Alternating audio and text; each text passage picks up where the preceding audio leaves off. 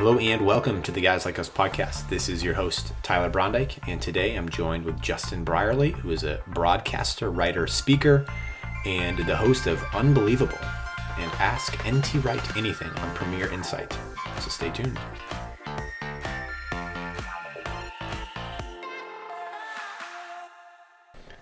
Hello and welcome back to the Guys Like Us podcast. This is your host, Tyler Brondike, and thank you for tuning in today. Very excited to welcome Justin Brierley, who is a broadcaster, writer, speaker, and host of Unbelievable and Ask NT Wright Anything. I always think it's funny. Broadcasting seems like a British term. I don't know if I've if I've heard that before in uh, the United States, but nonetheless, you um, you got it. Uh, Justin's coming over from the United Kingdom and um, is exciting.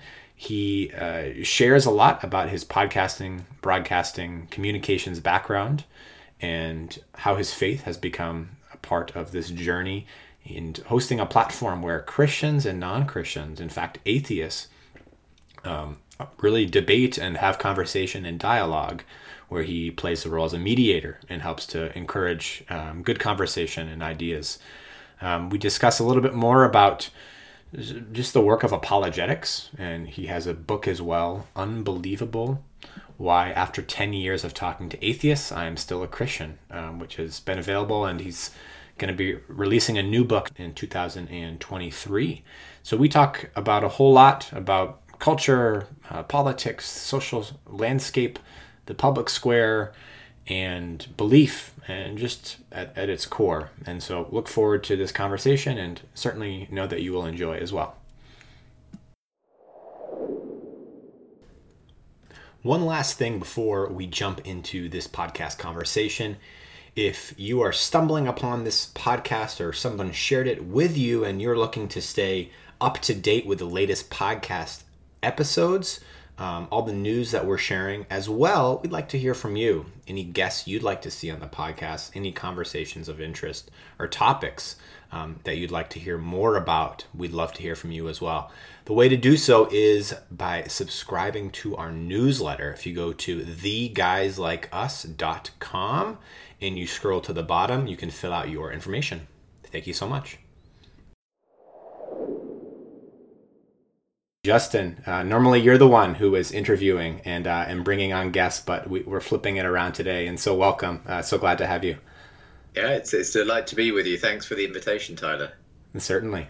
And so I don't. I've uh, connected with some folks from your neck of the woods uh, in the past, but you know, for the most part, a lot of the the guests and listeners are based here in the United States. But I know just this next week we're recording in November and so there's the United States has fallen into the same group as the as England for the World Cup, and so I didn't know yes. if you had any initial thoughts or reactions if you're if you follow football or what your what your thoughts are on that. Well, all, all, I know is that all friendship will go out the window between us on that particular day, and you know it, will be all about winning, and it'll be all all about back to the you sure. know the Battle of Independence and oh, all of those sorts of things. No, I'm sure.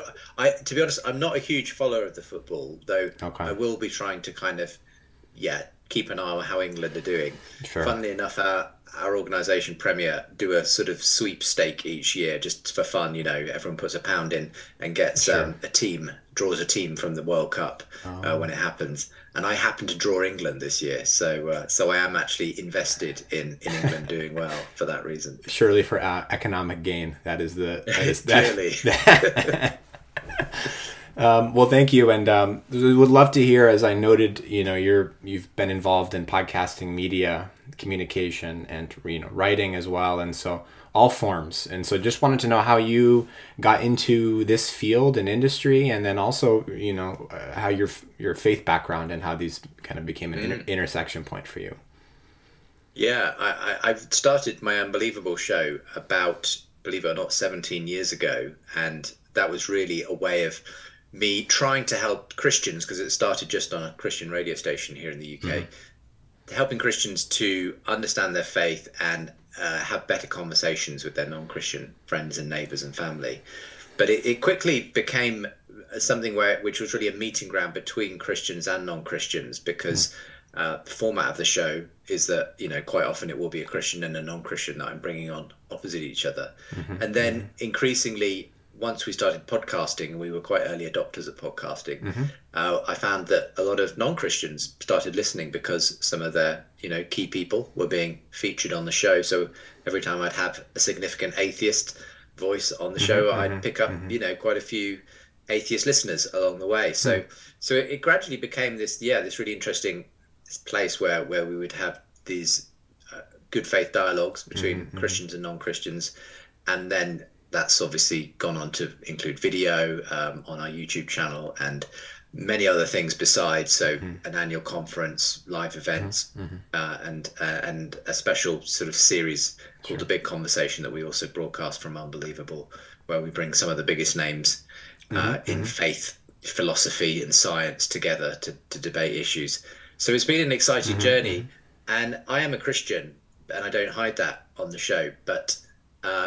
It does require me to, to try and take as far as possible in those kinds of discussions a neutral stance and not mm. necessarily mm. just to you know make the assumption that the listeners are Christian or mm. that you know the Christian has to win every debate. That there's a sort of you know I'm, I'm trying to create a, a, kind of an honest kind of neutral atmosphere for both sides to feel like they've had a fair crack of the whip and um, yeah and it's been it's been an absolute privilege and delight mm-hmm, to do it. Mm-hmm. So that's that's been a great experience for me. Um, I've really learned a lot along the way. Um, I guess I, I got into broadcasting because I, I have a bit of a theatrical leanings, um, mm. and you know those came out when I was in university and so on. Mm-hmm. But broadcasting was a great way of being able to express that and be able to join it with my Christian mm-hmm. faith mm-hmm. by doing it in this format. So mm-hmm. so yeah, it's been it's been an exciting seventeen years.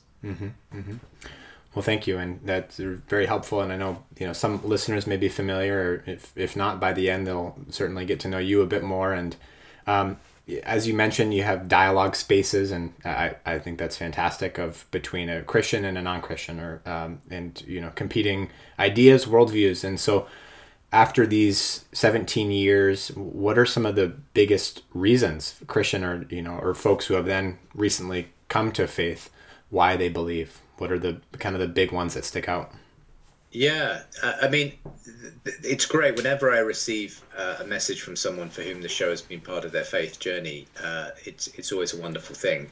I mean, inevitably, it's not it's not like it's all one way traffic. You know, people are all mm-hmm. on different journeys, and so mm-hmm. I sometimes receive emails from people saying, "Oh, you know, I was on, I, I've I've been losing my faith, and your show didn't kind of convince me to to turn back to faith." But but mm-hmm. actually i receive a lot of of you know uh, messages from people who mm. who have found it a helpful way towards faith frequently you know the types of people inevitably who listen to the show because it deals with apologetics and evidence and reason they're people who have intellectual questions and want to to uh, have answers to some of those questions um, mm-hmm. frequently it's people who are on a kind of search for meaning uh, mm-hmm. in some form um, so there's just a few few examples I could mention. Um, had a lovely story from Nico recently, who mm. who got in touch to say that he had been he though he'd been raised in a kind of nominally Catholic background, he mm. you know none of that stuck, and he was a really devout atheist really by the time he went to university, mm.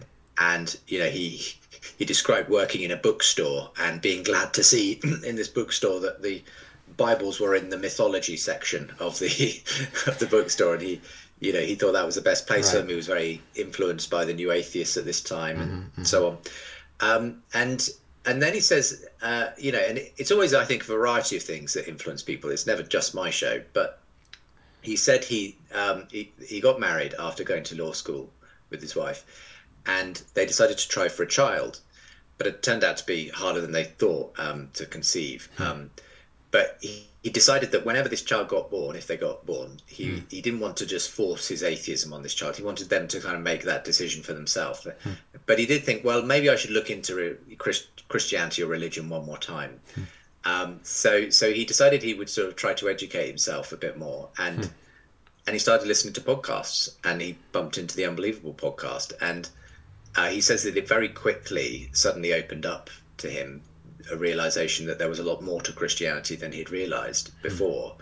Mm. Um, and again, he would have been hearing both sides of the debates, mm-hmm. you know, because we have some of the leading atheists as well as leading Christian thinkers on the show. Mm-hmm. But for whatever reason, for Nico, it it was you know it kind of suddenly woke him up to the fact sure. that there were these philosophical intellectual arguments for Christianity that were far better than anything he'd realized in the past. Um, and he got really into it. And um, he particularly became engaged with Dr. Peter Kreeft, who's a sort of Catholic apologist who had been on the show. Mm-hmm. And his wife noticed one day in the bargain bucket of a bookstore um, a book by Kreeft and, and, gave it to him. And he started reading that and actually started uh, struck up an email hmm. correspondence mm. with Dr. Kreeft. Mm-hmm. And that, all of these things led him to eventually realize he couldn't sustain his atheism anymore and, and he became a Christian. And um, but it's lovely when you hear stories like that. Uh, mm-hmm. And the good news is as well that they they did conceive, and they mm. um, there, there's another whole story there. I think he's got four children now, in fact. So so it's a lovely you know yeah. it's lovely when you get those stories from sure. people. Um, and and I'd probably receive them. You know, well I receive them almost weekly. You know, a story of someone who's wow. for whom the show's been significant in their faith journey in that way. So mm-hmm. mm-hmm. so yeah, it's it, it's it's an amazing thing to be to be part of. Mm-hmm.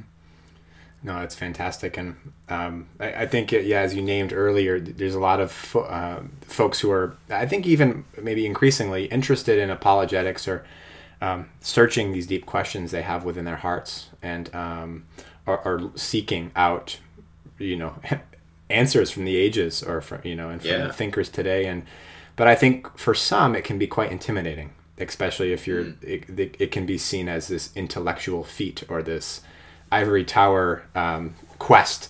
Um, but would love to, you know, I, I, know you've you've written a book as well, unbelievable. I, after ten years of talking to atheists, I'm still a Christian, and so perhaps you know, I, we're in my local church context. We do a how to share the faith um, small group series, so to speak, and. Mm. We try and bring kind of you know it's not comprehensive you know d- discussing what you know a, a through Z, but we try and bring a few things to help equip um, Christians and uh, to be able to articulate the faith and wrestle with some maybe questions they haven't um, fully, you know, come to terms with or even in their own faith. And so, just wanted to know: is there maybe a, you know, what would be a response to that if folks who are interested and want to kind of take that next step, but feel a little overwhelmed? What are maybe a few key questions and a few key answers that they can help to equip them? Yeah, I, I, I think in, in some ways for the folks who are kind of looking into it maybe for the first time and and wanting to, wondering you know what the next steps are I, I, think there are some great books out there if they're a kind of a book reader kind of person mm. um, you know I, I, would still recommend a classic like mere christianity by cs lewis as, as a great way into mm-hmm. Mm-hmm. thinking through the reasons for the christian faith but there are also lots of other great more contemporary books you know um, by people like tim keller the reason mm-hmm. for god and they that might be a way in um, mm. Equally, you know, listening to the Unbelievable Show or, or other, you know, podcasts that have a kind of more of a foundational approach to Christian issues would be would be a helpful way in to to help them sort of to start to think through and sort through some of those those ideas. We we mm. just launched actually um, a kind of more kind of simpler, bite-sized kind of podcast called Unapologetic, um, and that's partly because Unbelievable tends to do those deep dive quite you know intellectual philosophical debates and discussions. Hmm. unapologetic is a more sort of 20 minutes at a time discussion with a christian thinker or evangelist or apologist where we just unpack some of the, hmm. the basics of christian faith and the evidence for faith and so on. And that that might be a good way good way in as well. I mean we, we're blessed in many ways because hmm we live in a digital age where we have far more resources at our fingertips for this hmm. kind of thing than we ever had before. Um, and and there are some great you know some churches run some great introductory courses here in the UK we have something called Alpha which is quite popular or mm. Christianity Explored so mm. there's there's lots of ways in I think um, we're, we're we're spoiled for choice in, in many ways uh, in that way but in the end you know mm. ultimately you can't forever you know always just be fed off you know anonymous resources books and podcasts and things it's important in the end to actually go to someone perhaps some sort of someone you trust as a hmm. wise Christian pastor or someone who, who you can actually talk these issues through with and mm-hmm. and uh, find hopefully find you know your way into a worshiping community because that's where Christianity becomes real in a sense. Mm-hmm. It, it, mm-hmm. to some extent, it can just exist in your head as a proposition up to that point, but it's only when you actually dive in and start exploring it right. in real life that I think you actually work out what it's really all about. Mm-hmm, um, and that's uh, so. So I, I do meet a lot of listeners of the show who who I think probably almost think that they can they can get to Christianity by pu- a purely rational intellectual set of arguments, but it's hmm. only ever half, if that, of of, of the journey. It Christianity has to be lived out. It has to be mm-hmm. done in community with others, mm-hmm. and mm-hmm. and so I would never want someone to just just stop at that point and think they've done it if they've just sort of assented to a set of intellectual propositions. You know, um, so so that's that's an important part of it too. Certainly.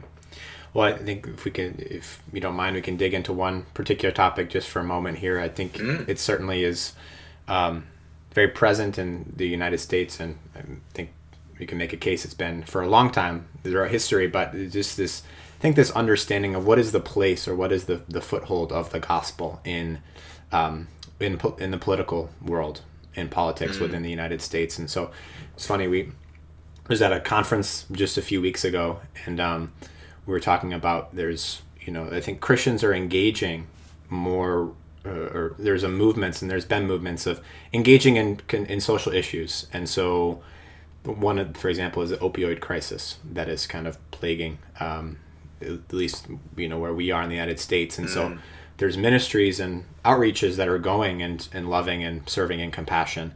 Um, and so there was just a conference kind of around there's around that there's around incarceration post incarceration and then there was this church school partnerships right of just different ways of kind of engaging these public social spaces to bring in kind of as you know salt and light as uh, the gospels would say.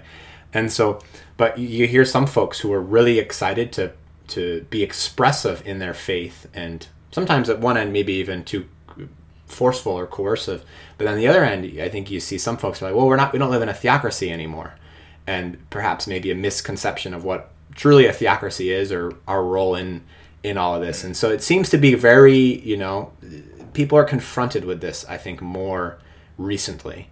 Um, Yeah. wanted to know how that's been playing out in i know you have dialogued a lot with folks in the united states as well obviously where you're you're located contextually here in the Yeah. uk Yeah, and and I think I think a lot of UK Christians do do look on slightly mystified almost by some of what's going on in the US, and I think it's partly just down to the fact that you guys have a very different political and church background to to the UK, so so things play out differently, and obviously there's there's far more of you know there, there are far more Christians in the, the US, and there is in that sense more of a hmm. religious right in the US than there is in the UK, so it makes a difference to the way you guys engage with your politics uh, inevitably.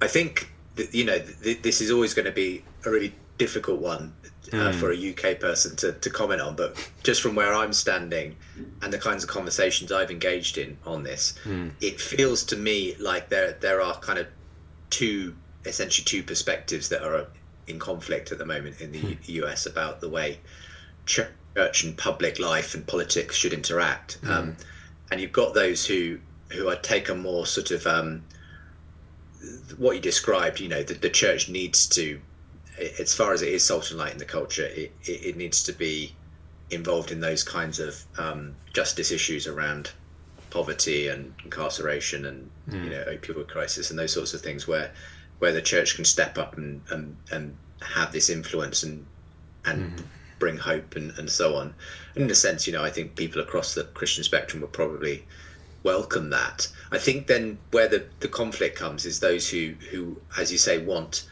um, more believe that in order to to bring christian virtues and values to bear they need they need more political power and that, that, that it's it's only really able to be done from a sort of top down way hmm. by grasping the the instruments of power at a hmm. state level hmm. and and then being able to influence policy um, and obviously that has happened to some extent you know when you look at something like Roe versus Wade being overturned that that was a lot down to the fact that you know Donald Trump's election which it has to be said you know a lot of conservative Christian evangelicals were you know helped to make happen. And him then bringing in those conservative Supreme Court judges arguably you know that was a victory for um, those who who do see that that as being the way in which the church can influence culture influence politics you know um, of course, the danger is, and and this is the other side of this discussion, which I've had with many people on the show. It, I speak to a lot of sort of deconstructed evangelicals and so on from the US, sure. and and the pro- what's often turned them off has not merely been an intellectual issue. Sometimes there is there are intellectual issues, but it's more frequently that they've been turned off by a particular way in which the church conducts itself the US and where they feel like mm. people, you know, it's it's trying to manipulate or you know play power games and politics and mm-hmm. mm-hmm. take over culture or whatever it is sure, and sure. and it's that's seen as a negative thing so it's it's always going to be difficult to say where that that balance lies For personally i think wherever we can we obviously take our lead in this from the pages of the new testament and the reality is the church when it was at its most effective in the early church it was a minority it wasn't wasn't seeking political power. It wasn't seeking to make a change by becoming, you know, the brokers of power. Mm-hmm, mm-hmm. There was an empire that it was part of, and it learned to live and to spread the message of Christ and transform culture within that wider power dynamic mm-hmm. without seeking necessarily to rise up and overthrow it or take power for mm-hmm, itself. And I think that's an important lesson that, that actually the church is often at its most effective when it's actually essentially in the minority rather than trying to become a, a power player itself. And it's often when it is wedded to political power, you know, which did happen eventually, you know, when the Roman Empire converted and so mm-hmm, on, that, mm-hmm. that you mm-hmm. often see some of the worst effects of what can happen, unfortunately, when, sure. when religious people gain political power, essentially. So I, I, think you have to be very, very careful about the way in which the church is allied to politics and power there is always a place, I think, for the church in the public square.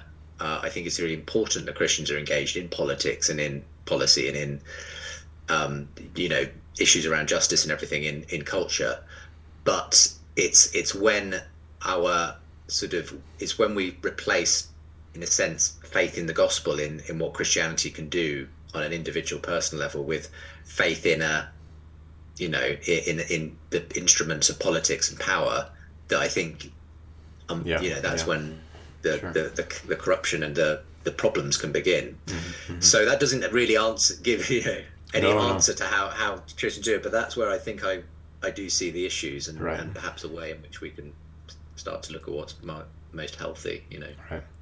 Right. Well, no, I think in the early church you see this this creative minority in in culture, and so well, you named it. I think in the United Kingdom, there's certainly a less of a Christian presence. Um, I, you know, I don't know in terms of number of churches, but maybe in those who would affirm belief in God or belief in the Christian faith. And so, what are you seeing kind of in the United Kingdom in terms of this as you're this flourishing perhaps within the Christian faith in a in kind of a more of a dominant secular culture? Mm.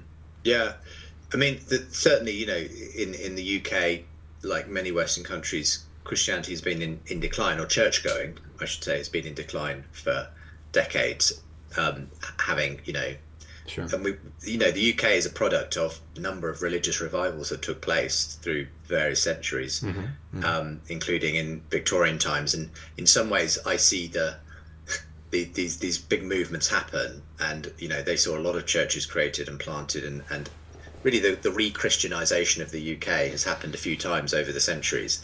Um, but then through the 20th century, you, you, know, what we saw was that that sort of becoming a kind of tradition and uh, and not something vibrant and lived by right. subsequent right. generations. And and I think though God always works through sort of you know this the coming and going of that tide, and that actually the story is not over by mm-hmm. any means, even mm-hmm. though we're living now in a very arguably secular post-Christian culture.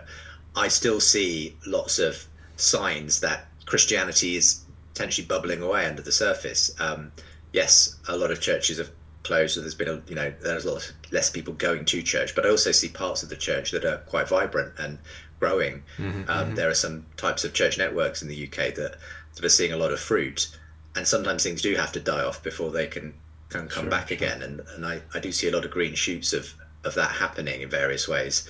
And I just meet a lot of people. Um, mm I've written just written a book actually about this, which is partly why I'm getting you know uh, on my soapbox about it. But I do think that um, there is a. I think people are, are tiring of the kind of materialistic worldview. Materialistic both in the consumeristic sense, but also materialistic in the atheist sense mm-hmm. of the word, because it hasn't delivered on its promises. We haven't been given this utopia of free thinking, rational thought that will solve all our problems sure. through science. It, quite mm-hmm. the opposite. The more technology we have, apparently, the more miserable we make ourselves. And sure. and I think there's a lot of interesting examples out there at the moment of secular thinkers actually who are reconsidering Christian faith and whether the Christian story that a lot of people have, you know, think is in the back window now could actually be the way in which we sort of pull culture together again because we live in a very polarized, warring culture now in the West. Sure. And I think it's partly because we have lost that binding narrative of what it means to be human through the Christian story. Mm-hmm. And I think there's a lot of people asking, well, maybe maybe we need to go back to the Bible. Maybe we need to mm. reinvestigate this. So right. on my show, there's been interesting people like Tom Holland, who's a you know secular historian, but wrote this book Dominion, which is very much about the way the West is essentially uh, inherited all its values, uh, such as human dignity and um, hmm. compassion and everything else from the Christian revolution that that, right, right. that didn't come out of a sort of atheist enlightenment it, it's very much tied to the christian right. story and likewise you know other significant public thinkers like jordan peterson and douglas murray and jonathan haidt and others who i think are are saying quite interesting similar things whether or not you like all of their cultural statements sure. but the sure. but there's this kind of a um, I, I think it's it's an interesting indication that that christianity hasn't gone away or faith hasn't gone away, I should say, hmm. because we're just putting our faith in different things. But that those things eventually let us down, and Christianity is still there and waiting. And and I think um, mm-hmm, mm-hmm. my hope is, my prayer is that that we we may yet see a return to faith in in our generation in in the UK, mm-hmm, mm-hmm, and, and who knows, you know, elsewhere as well in the world. There's um I think I've heard this phrase several times, and I wasn't sure if you've heard it as well. Is that you know what's happening for us, even in Canada or even uh, in the United Kingdom or Europe, is kind of it's like our future in 10 years almost this foreshadowing of what the united mm. states cultural landscape climate you know political uh, economic kind of worldview will inherit so to speak has, has that been something that's uh, you've come across yeah, I've, yeah. I've, I've frequently heard that, that that we are a bit of a canary in the coal mine as it were for what could happen in the usa um, I think yeah. I mean, it, it, does look, to all intents and purposes, like the U, U.S. and Canada is on a similar trajectory mm-hmm, in mm-hmm. terms of the numbers who are now, you know, saying that they describe themselves as nones, you know, having no religious affiliation, and uh, I, I, think you know, in certain parts of the church in the U.S., you know, church going is holding fairly steady, but there's been a right. huge precipitous decline in certain denominations like the Episcopal Church and, and others. Sure. So I think I think there's truth to that the, the thing I wouldn't say is the same is is that it won't look exactly the same as the UK because the US and Canada have a very different background in terms of the the way people engage church and politics mm-hmm, and mm-hmm. culture mm-hmm. there. Um, so so mm-hmm. I I mean uh, whenever I visited the US for instance I've always been impressed at the way there's a very can-do attitude among Christians in the in the US. There's a very sort of um, the churches, you know, are always looking for ways in which to be creative and dynamic, or at least the churches I visited have. And um, right, right. and I always think actually there's um, there's maybe uh, there's things we can learn from the US mm-hmm, church. There's mm-hmm. things the US church can learn from the UK, but we're we're kind of two very different countries, even though we're right, joined by a common language. Sure. Um, and the way that things pan out in the U- US might be quite different, you know, to, to the UK. And you've got all the the other aspects of you know a Hispanic sort of, especially in the South, sort of population that's you know where Christianity is to some extent you know booming among them that's as well. So there's lots of different you know factors that would need to be put into that, and and I wouldn't want to predict exactly where things right. are going to end up. I don't think they will end up exactly like they are here in the UK because mm-hmm. I think there just is more of a there's there, there just is more of a sort of church going sort of still culture and um, mm-hmm. uh, a, a, different dynamic in some ways in, in the US church than there has been in, in the UK church mm-hmm. historically. Mm-hmm. mm-hmm. mm-hmm. what are some of the you know we don't need to discuss them too much, but just some of the bigger, I guess, contemporary issues that um, I don't know, new atheists or really folks now who are more skeptical toward the gospel. Um, what are some of the kind of the big topics, big areas of concern um, that I think perhaps as Christians or just as in, in our kind of our just generally we need to engage and, yeah. and really think through and yeah. okay let's let's maybe spend some more time doing some research and just some um, some unpacking of this these topics yeah well i think i think that the the, the questions that people are asking and the have changed quite a bit actually from when i started the show which was sort of at the you know just when new atheism was really taking off mm-hmm. richard dawkins had written that book the god delusion and mm-hmm. other people like christopher hitchens and sam harris were publishing their atheist bestsellers and and at that time it was you know the, the church needed to respond to that particular cultural phenomenon and and to a greater or lesser degree it did and, and we were trying to do that through the show and we you know we've held a lot of those debates between the new atheist types and, and christians. And and i think um, to some extent there's been actually a real boom in christian apologetics that was kind of fueled by by that whole movement. And sure. and to some extent you know that's that's been good. It's been good um, that that I think I see more and more Christians now who are somewhat more prepared for those kinds of questions and mm-hmm, mm-hmm. objections. You know the classic sort of does God exist type questions right right right but but if I'm honest I think those those questions have are less um, significant now for, for most people, especially younger people. Mm-hmm. And I think they're asking far more questions about not whether Christianity is true, but but whether it's good for us, whether it's uh, you know, so so we live in a in an age when you know young people are especially concerned about justice, and if if they believe Christianity is harmful in some way, then that will be the reason they reject it, not necessarily because they don't believe Jesus rose from the dead or something like that. So I think those are the questions that Christians need to be prepared to answer. That's that is an apologetic task to, to be mm-hmm. able to mm-hmm. answer some of those questions about whether Christianity is good for culture or not. And those are where some of those those discussions with people like Tom Holland sure, others sure. Are, are, quite interesting in, in feeding into that. But I think the, the you know in the end it's going to be about more than just an apologetic sure. response to those sorts of questions. It's it's got to be about the way the church actually presents itself mm. in the mm. culture, and if it's seen as part of the problem, rightly or wrongly, then it's very hard. You know, no amount of intellectual gymnastics will sort of change right, right. change people's perception if if they just see the church as a sort of I don't know narrow-minded or bigoted or hateful sure, kind of sure. organization. So I think I think in the end, you know, it, it's got to be about changing perceptions at a local level, so that when people meet Christians or engage with churches or Christian organizations, they they have a positive experience that those people that while they may not share the same politics necessarily all the time, they're they're people who honestly want to make a difference for good in the right. lives of those around them. You know. Right. Right. No, it's true. Especially coming in New England, and I think is at least the United States, as you as you were well aware, is an area perhaps of increased skepticism or increased distrust with the mm. institution of faith. Um, obviously, certainly a large Catholic presence, um, or nominally Catholic, Irish Catholic, yeah. or you know of the like in uh, in um, New England, but I often think myself and others is like, you know, what is the what is the first impression when you know when it's when our Christian identity or our affirmation of the faith is heard or witnessed, right? And I think a lot of people have this certain baggage or this, you know, and, and I think now it's in particular it's this Christianity is this power um, obsessed or potentially even oppressive faith, mm. and here are the people who are associated with that, and then that's displayed out and you know yeah. the, it's the systematic level of how it then impacts all these sectors of society as well. And so uh, yeah I, I, guess how you know what what have been some conversations in terms that we discussed this i think briefly as well but um, how how are christians to be able to respond or wrestle with um, our role of i think of power the gospel as is it oppressive? Is it an oppressive gospel or is there something else that we're perhaps missing for to see the, to- the total picture here?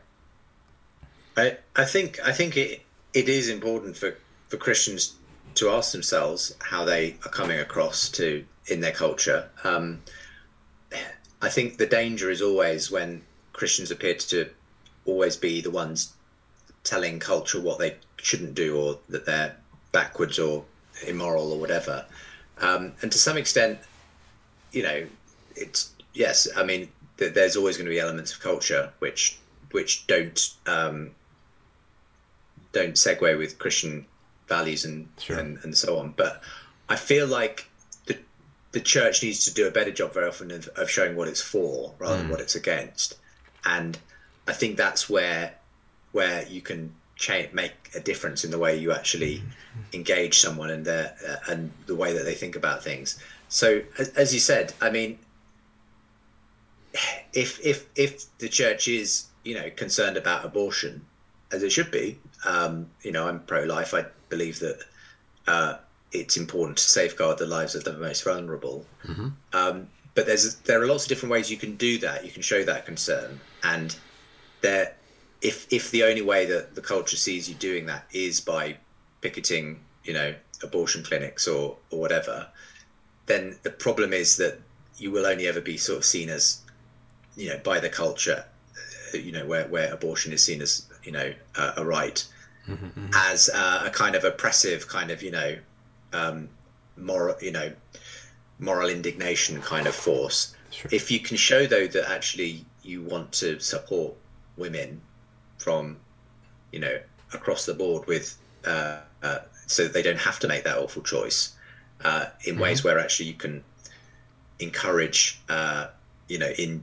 local communities, different options for women and uh, and families, and, and you can, you know, be working in kind of ways that actually sure. increase the opportunity for. I, I, just think there are other more creative ways of doing mm-hmm. it and mm-hmm. and being the church. So it's about it's not necessarily about changing, you know, the way the things we believe about that are important, but but be be looking a bit more like Jesus in the way we actually respond to them. Mm-hmm. And mm-hmm. and for mm-hmm. me, um, yeah, that that that's that that's that's an important part sure. of changing sure. the picture of what it looks like. You know? Sure. And so you, are obviously the host of um, the podcast Unbelievable, but also Ask NT Wright Anything as well. And so there's a lot of listeners here, you know, who are very familiar with NT Wright and um, enjoy hearing his works. And I think for myself and many others, Surprised by Hope is perhaps the first book of his kind of collection that has resonated or offered something fresh to to listeners. And so I think for some time there was this maybe this hyper centrality of end times and of eschatology within the Christian faith, at least I think as it's been expressed. Um, and then I think there's been this this kind of this shift often as, as it happens to the other is like, well, let's not worry about you know this um, what's going to happen you know after after mm. after death, and then but I think that's a deeply important part of the you know the life death resurrection of Christ, and so certainly we should consider it as well. And so. Um, just wanted to know after you know all these conversations and hearing NT Wright respond to um, you know the importance of uh, new heavens, new earth, new creation. Mm. Why is it something that we should consider, or perhaps re to use you know recenter or bring back an emphasis into our um, into our lives, into yeah. our practice? Yeah, well, I, I'm a huge fan, so I, I will play my show my bias here. Uh, but I'm a huge fan of NT Wright, and I think he's had a, an enormously influential effect on Christians when in exactly this area, thinking about um, eschatology and end times and that sort of thing. And I think he's, I, th- I would say he's had, you know, a, a very, uh, very much an influence actually on a lot of people who perhaps grew up in that sort of Tim LaHaye um, uh, left behind kind of um, the late great planet Earth sort of movement, which, which was very much interpreting everything, you know, in terms of um, Israel and rapture and end mm. times and so on. And and this became, yeah, I, I think it, it, it, obviously still does exist in various parts of the church, but it mm-hmm. became mm-hmm. a very much a focus of certain parts of evangelical Christian culture. Mm-hmm. Again, I think more an American movement than than in other parts of the world. Um, it wasn't mm-hmm. so uh, such a big deal here in the UK, for instance, mm. um, though it did seep in. You know, there were, there, but I think um, you know, as Tom would himself would say, Tom Wright, the the problem with that theology is that it does tend to essentially treat it ends up making the gospel a kind of make sure you get to heaven and a raptured kind of theology rather than anything that really makes a difference on earth. And and that's the great danger with that type of way of looking at it is is you know it turns the christian gospel into a you know uh, what what's the word? Fire insurance and just making sure you're you're saved and uh, mm, and right. isn't too bothered about exactly what happens to everyone else or the rest of um, the rest of creation um, and I think Tom's re has just really helpfully for a lot of Christians put the focus back on what the New Testament actually says, what the whole Bible actually says about this, that creation was created good, um, and that actually the gospel is much more holistic. It's about actually um, heaven and earth coming together, not us escaping from earth to a other spiritual dimension called heaven. Mm-hmm. It's about the way in which God will bring bring it all back together, and that the launching mm-hmm. of the mm. kingdom of God through Jesus Christ is about the first fruits, seeing that kingdom um, in action in in this life, not not simply in another life somewhere else. Right. And uh, and for me, that's you know that's hugely important for mm-hmm, churches to mm-hmm. to grasp, and I think many have have I think increasingly been grasping that because then it makes a huge difference about the way we treat our neighbour now, the kinds of issues and causes right. that we apply ourselves to, because we're we're joining with Jesus in in making a difference now, um, which yes will ultimately right. be fulfilled in Him and His return, but it's not a return to take us away somewhere. It's a return to to bring everything to its fullness in the earth, and and we're called to be part of that. Um, so I think uh, I think this move away from this kind of escapist kind of theology to a much to what is actually there in the New Testament, I think, um, which is this this heaven and earth theology is is, is very welcome and much needed. Um, sadly, still not not the focus of, of, certain parts of the church. You know, um, sure. where there is much more of a kind of get to heaven type of mentality. Mm-hmm. Uh, and it's not that that isn't important. You know, I do believe that you know being you know having your sins forgiven by Jesus right. and being safe you know and being counted as uh, in Christ is an important part of what it means but it's not mm-hmm, mm-hmm. that's not as I was saying earlier it's not something it's not an individualistic kind of thing it's it's something that actually is meant to affect the whole of humanity it's something that if it happens to you it's it mean it changes the way you engage with the world around you um, you don't just get into a holy huddle and wait for Jesus to come back. Mm-hmm, so, mm-hmm, mm-hmm. so uh, yeah, I, I, I, think that's that's been good and it's been um, an important corrective. And um, I'm very glad to see. I, I just see far less of that sort of sure. very sort of um, dispensational um, rapture style stuff going around these days. It just seems it does seem to have faded away, and and I'm very glad to see in its place for a lot of people at least uh, the, this this sort of heaven and earth theology that, that Tom has obviously been uh, at the forefront of has has, right, has right. started to replace it in many areas. Right. No, I, think that's it. It's kingdom coming on heaven as it is in earth, as you read in Matthew mm. six, and that's the you know Lord's prayer. And is a, if what is yet to come can kind of impact and collide with here, then mm. I think it's it's it's a drastically you know affirming view of creation not you know not the sense to mm. worship creation but in a sense that it is part of you know Gen- genesis 1 as well um, and to consider that and i think yeah as he's named this perhaps even this modern day uh, gnosticism of viewing the, the material things um, as perhaps less important or the world around us as less important but i think it's it just diminishes i think god's power and sovereignty over overall as well. And so, anyways, so thank you. It's um, it's been a fascinating time and conversation. Thanks for, for sharing some of your oh, your thoughts and as well as well as uh, some of the work you do. But just would love to leave listeners where they can get more resources. Um, perhaps a few, you know, your resources or anything else that you think would be fruitful yeah, for them. Absolutely. yeah. Um, you, you can go to premierunbelievable.com uh, mm-hmm. as a good place to, to find all of our resources from the Unbelievable Show, the Ask NT Wright Anything podcast, um, our other podcasts, videos, and articles. They're all available from there, premierunbelievable.com.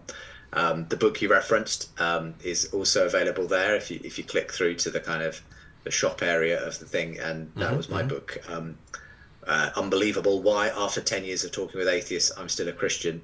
The other one I referenced, the book um, isn't yet published, so so I've mm. sent the hmm. manuscript off, but that that'll that'll be appearing in in summer next year. So so uh, yeah, so we're um, that's that's those are the main ways though. But premierunbelievable.com is is a sure. good place to go for all of that. Thank you. Do you do you care to share the perhaps not the title, but the topic or the general area that you're going to be yeah, wrestling I, with? I'm happy to share the title. Actually, oh, okay. It's, it's, going to be called "The Surprising Rebirth of Belief in God," and as I say, it's it's really at its core is this idea that the conversation has moved on from the new atheism and the sure. objections that they put forward, sure. and there's a new conversation around God and culture and faith sure. from some interesting secular thinkers like Jordan Peterson and Tom Holland and Douglas Murray and others that I mentioned.